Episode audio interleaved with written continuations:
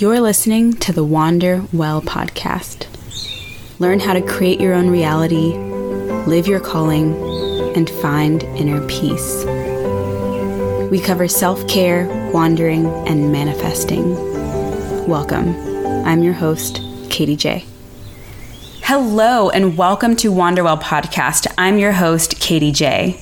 When it comes to the back end production of Wanderwell, there are three main people involved me, myself, and I. I am a one woman show and proud of it. If you enjoy this podcast and want to help keep it alive, please share, rate, and review it. As always, head on over to wanderwellpodcast.com for guided meditations, workshops, and other freebies for listeners who go the extra mile. Thank you, all of you. You can also connect with Wanderwell Podcast on Instagram at Wanderwell Podcast.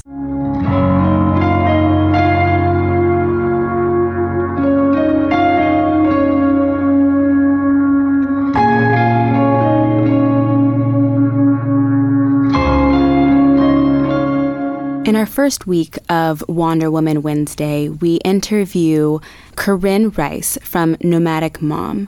You can find her on Instagram at underscore nomadic mom. My intention here is to provide women who want to travel more with feasible advice and tips and uh, stories from women who are already traveling a lot. Um, the first question is Could you tell us a little bit more about yourself in terms of your background, your education, and experience as a traveling mom?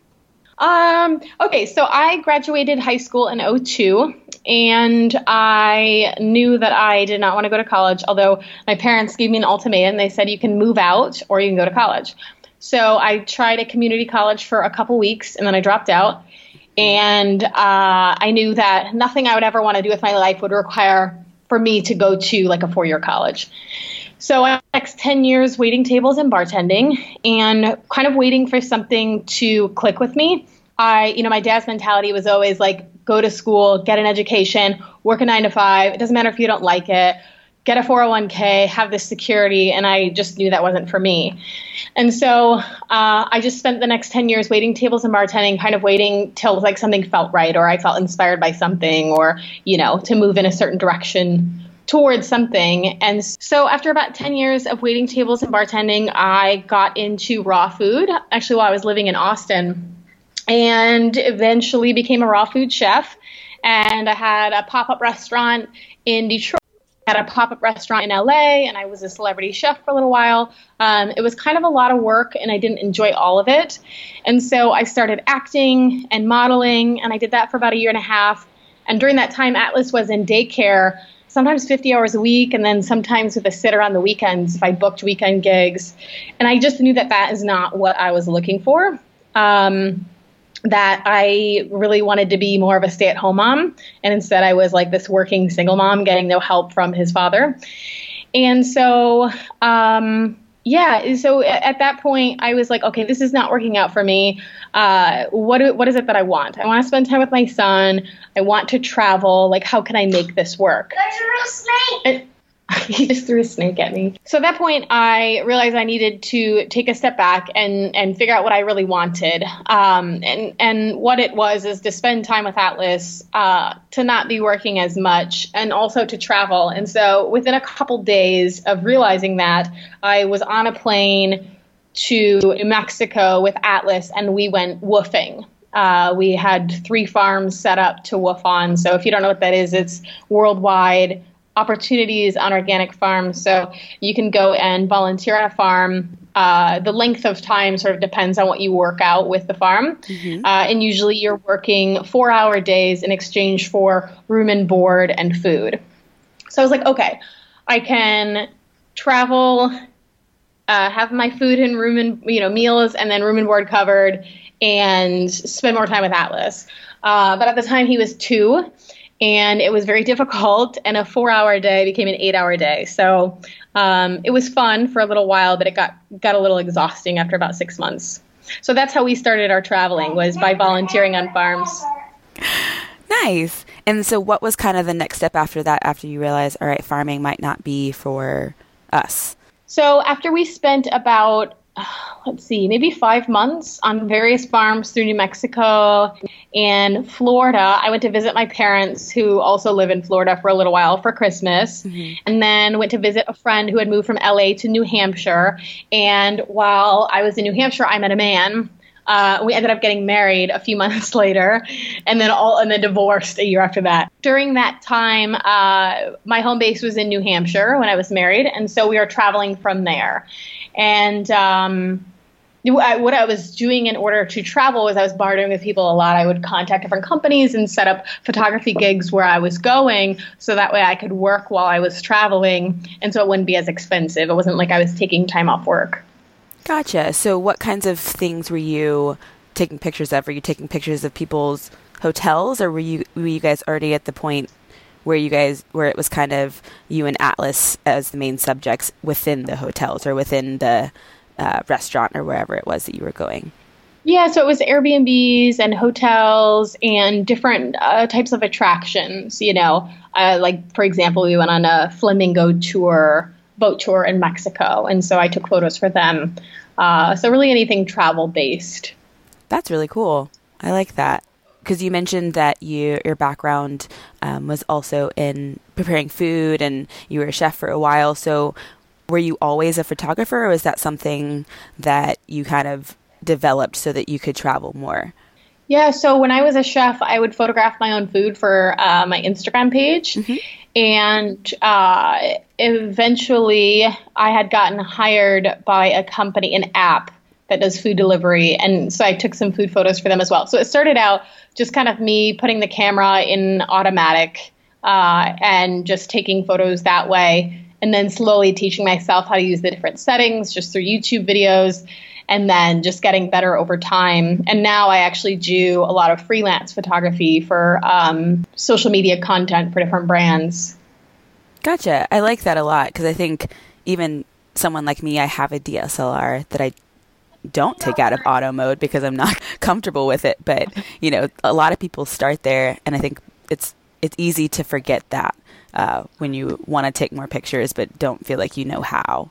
Yeah. Yeah. I feel like I learn the best. Like for me to go and sit in some photography school or take some online course doesn't really work for me. I am better. I, I, better learn by like, okay, if I just want this subject and focus and everything else to be blurry, like how do I do that? And then I, I look it up and I learn that. And then the next time I want to know how to do something else, I learn how to do those settings. For me, I learned better that way. So it was kind of a slow process. Gotcha. Did you face any roadblocks when you started to travel more frequently with Atlas? Not really. Um, not that I can think of. Uh, I have some friends sometimes that travel with me, which is really nice. Uh, yeah, I, I can't really think of any roadblocks. Everything's been really smooth. Atlas is a great traveler. I mean, we've sometimes been in the car on a road trip for 10 hours a day, and he doesn't complain, not once. He'll play with his toys and read books, and as long as we have music, he does fine. Um, I haven't really had any issues, you know, being in other countries or, I mean, just minor hiccups here and there, but nothing too significant. That's awesome. I love to hear that. And did you have any early mentors or anyone that you were kind of inspired by before you started traveling? Um, not that were moms, just some really beautiful Instagram accounts that mm-hmm. sort of inspired me and uh, really helped me uh, improve my photography mm-hmm. just by looking at other photos and, and photographers that have been doing it for longer than I have. Um, but yeah, there weren't really any mentors. There wasn't really, I just kind of went for it. And um, I didn't think there were a lot of people out there that were as crazy as me, just being a single mom and traveling and not caring too much about or worrying about things. Um, but so, yeah, so no. So, how long have you two been traveling? Yeah, so it's been a little over two years. We started the WWOOFing in September of 2015. I think it was just after his birthday, so like around the middle of September. So a little over two years now.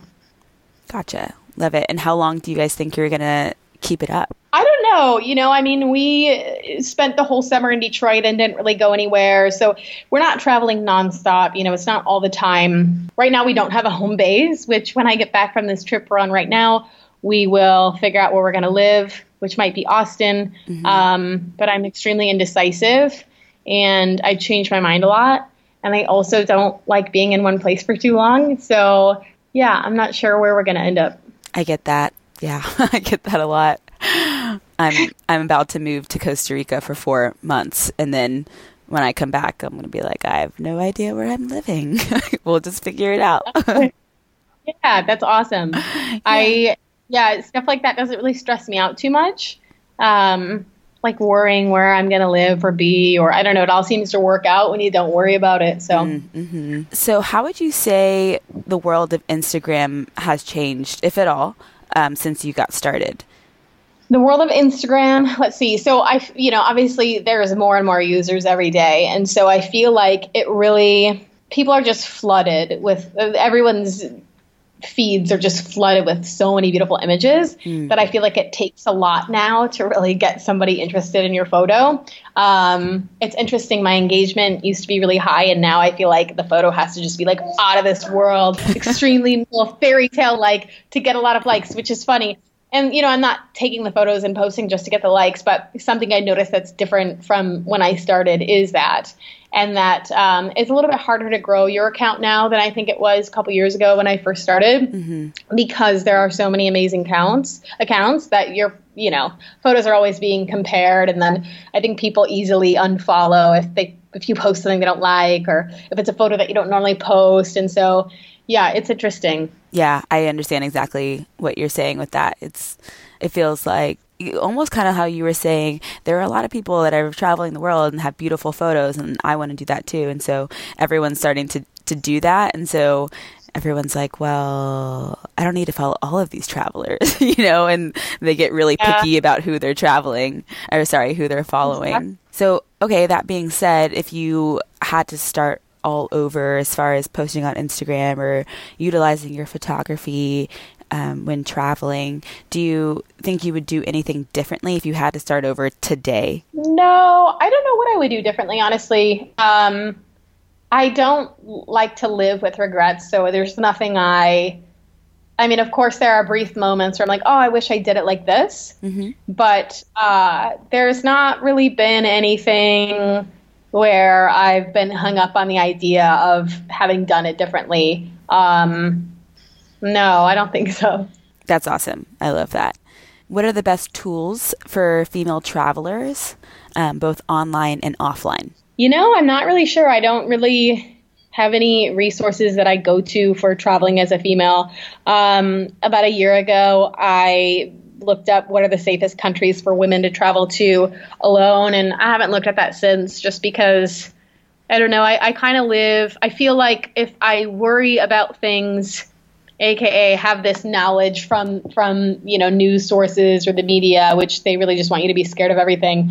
Um, then i'll be walking around afraid and and as a result i will uh, those things to me that i don't want. And so um, yeah i don't really use any resources. Maybe i should. I don't know. Um, but yeah there's there's nothing that i really use for that.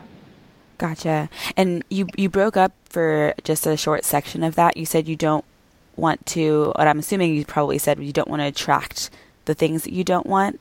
Is that what you said? It broke up a little bit. Yeah, so I'm a firm believer in law. Yeah, I'm a firm believer in law of attraction mm-hmm. and manifesting things. And so, um, I, I think if I were to use resources that were saying like, you know, women shouldn't travel here, then I, I don't know, I would just have that fear in me and it almost wouldn't matter where I'm at. If I'm like, you know, thinking about these things that are negative, I could attract them to me wherever I'm at. It really doesn't matter. Yes, I uh, love that answer because I'm the same way. I'm like, if I catch myself having a negative thought, I'm like, no, no, no, no, no, rephrase that positively. Yeah.